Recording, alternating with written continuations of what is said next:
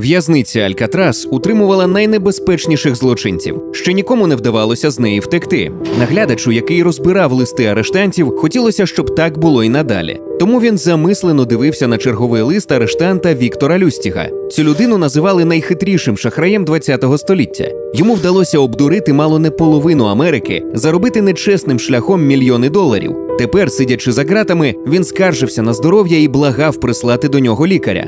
Нехай на волі йому це вдавалось, але в тюрмі він не зможе нікого обманути. З цією думкою наглядач викинув листа у смітник. Про останні дні Віктора Люстіга добре відомо, але його ранні роки оповиті таємницею. Деяким знайомим він розповідав, що виріс у сім'ї аристократів, а його батько був мером. Іншим, що його батьки були бідними фермерами. Вочевидь, обидві ці історії були вигадками, як і його ім'я. Відомо тільки, що народився він 1890 року в місті Гостинне на території сучасної Чехії. Люстіг розповідав, що опинився на вулиці в 12 років. Можливо, це неправда, але Віктор рано зрозумів, що перебувати на іншому боці закону йому значно цікавіше. Вже у 18 років його заарештовує за крадіжку поліція Праги. Опинившись у Парижі, Віктор проводив весь свій час за азартними іграми та полюванням на заміжніх дам. Наслідком його численних любовних пригод став глибокий шрам на лівій щоці, позначка, яку залишив ревнивий чоловік. Журнал True Crime Magazine якось описав його вміння так: у 20 років Віктор Люстіг міг змусити карти робити все, хіба що не навчив їх розмовляти.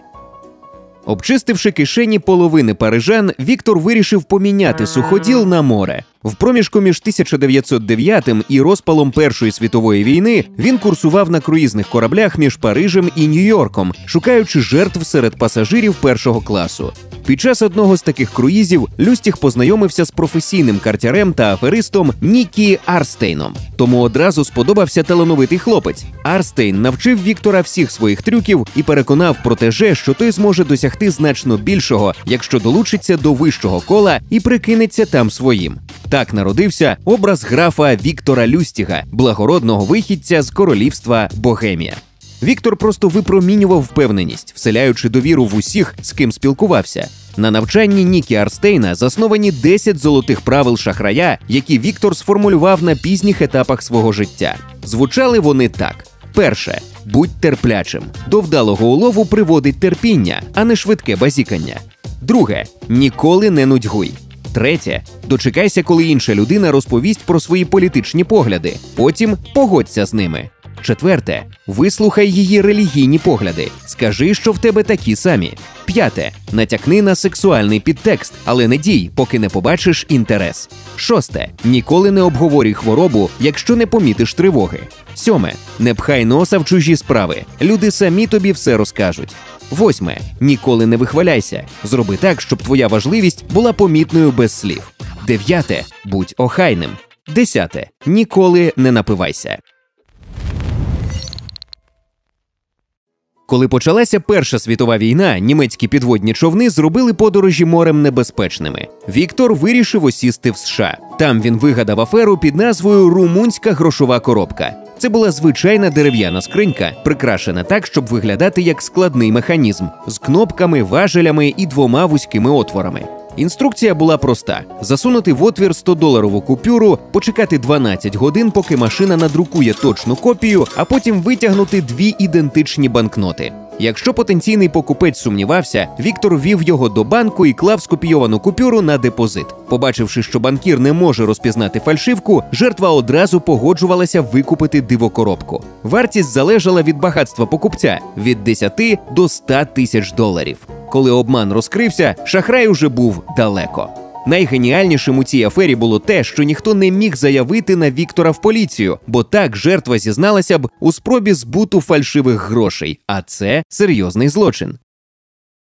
У середині 20-х років Віктор повернувся до Парижа. Це був час, коли перед міською владою постало питання, що робити з Ейфелевою вежею. Зараз Ейфелева вежа візитівка Парижа, але спочатку її встановили як тимчасову споруду на всесвітній виставці 1889 року. Термін експлуатації вежі давно збіг, а реставрація потребувала багато грошей. Тому уряд розглядав питання повного знесення, тим паче, що багато парижан дуже негативно про неї відгукувалися, вважаючи, що металева конструкція псує вигляд міста.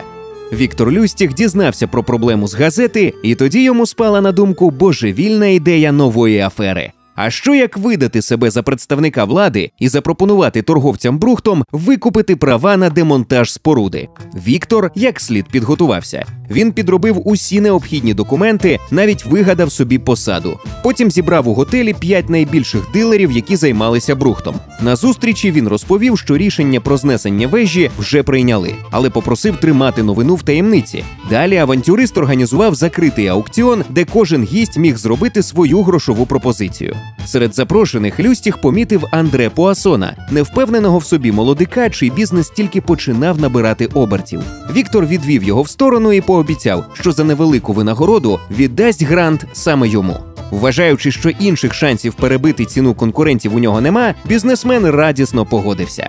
Так, Віктор отримав не тільки кругленьку суму за продаж семи тонн брухту, а й великого хабаря. В перерахунку на сучасні гроші він заробив на цій афері приблизно мільйон доларів. Після чого втік до Австрії і почав чекати, коли в Парижі вибухне скандал. На його подив реакції не було. Як і багато його попередніх жертв, Пуасон соромився своєї дурості і не став заявляти про інцидент у поліцію. Через півроку Віктор повернувся до Парижа і вирішив повторити фокус, тільки з іншими дилерами. Цього разу все склалося не так добре. Обманутий бізнесмен одразу повідомив про подію владі, але Люстіх і тут встиг зникнути. З підробними документами він утік до США.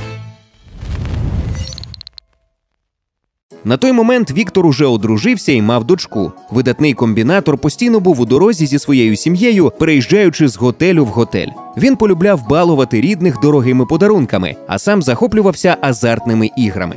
Потреба в грошах та адреналіні змушувала його йти на найризикованіші авантюри. Є історія про те, як Віктор обманув найнебезпечнішу людину в Чикаго Аль Капоне. Люстіх переконав гангстера позичити йому 50 тисяч доларів на купівлю акцій, які, за його словами, гарантовано принесуть прибуток їм обом. Гроші він поклав на депозит у банк. Через кілька місяців Віктор повернувся до Капоне і сумно повідомив, що схема провалилася, але на знак поваги він поверне мафіозі 50 тисяч з власної кишені. Аль Капоне так і не зрозумів, що йому повернули його власні гроші, а Люстіх наварив 5 тисяч зверху на відсотках. Однак підтверджень цієї історії нема. Можливо, Віктор її просто вигадав. У період Великої депресії 30-х років Віктор Люстіх став одним з найуспішніших фальшивомонетників у Штатах. Він знайшов талановитого хіміка і гравера та створив команду, з якою збував фальшиву готівку приблизно на мільйон сучасних доларів щомісячно. Масштаби операції були такими, що це могло похитнути і без того крихку економіку країни. Цього разу секретна служба взялася за Віктора серйозно. 1935 року агент Рубана, який займався цією справою, отримав анонімну інформацію, де можна знайти Люстіга. Хто здав найвидатнішого афериста ХХ століття, невідомо. Найпевніше одна з обманутих коханок. Віктора заарештували в готелі Нью-Йорка. Чекаючи на суд у камері тимчасового утримання, Люстіх помітив, що ніхто не рахує простирадла, які видають в'язням. Назбиравши їх достатньо, він зв'язав мотузку, зрізав грати в душовій, спустився вниз і дременув. Утім, довго насолоджуватися волею авантюристу не довелося. Через пару тижнів агенти затримали його біля приватної школи, де навчалася дочка Віктора. Знаменитого шахрая засудили до 20 років ув'язнення. Щоб він знову не втік, Люстіга відправили до найнеприступнішої в'язниці США Алькатрасу, де він був відомий як в'язень номер 300. У тюремних стінах Віктор почав швидко марніти. Він завалив наглядачів проханнями викликати доктора і оглянути його.